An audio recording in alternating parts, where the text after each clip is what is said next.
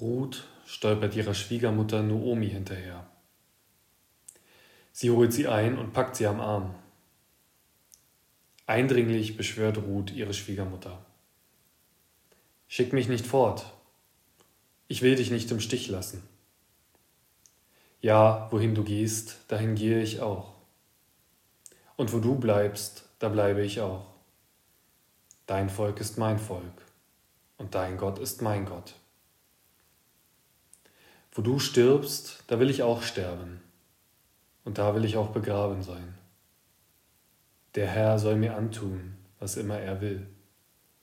Nichts kann mich von dir trennen, außer dem Tod. Noomi sah, dass Ruth entschlossen war, mit ihr zu ziehen. Da hörte sie auf, es ihr auszureden. Das sind drei Verse aus dem Buch Ruth, aus seinem ersten Kapitel. Und der Anfang ist ziemlich berühmt.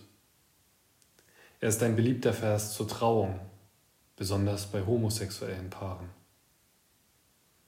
Es ist ein kleines Buch mit großer Kraft. Zwei Frauen, die sich durchs Leben schlagen, im Vertrauen darauf, dass Gott schon zu ihnen halten wird. Und die sich ein Versprechen geben ich verlasse dich nicht. Das ist Liebe. Liebe hat viele Gesichter. Die von Ehepaaren, von Partnerschaften, von Eltern zu ihren Kindern, von Menschen zu Gott und umgekehrt, zwischen Freundinnen oder Freunden. Immer kreist Liebe um das eine Versprechen.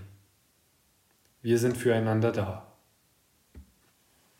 Enttäuschte Liebe ist im Stich gelassen werden, wenn es drauf ankommt. Hast du das schon mal erlebt? Ich habe lange darüber nachgedacht. Soll ich erzählen, wie ich echte Liebe erlebt habe? Ich traue es mich nicht. Es ist mir zu intim. Aber ich gebe zu, dass ich mir manchmal eine andere Frage stelle. Kann ich genug Liebe geben?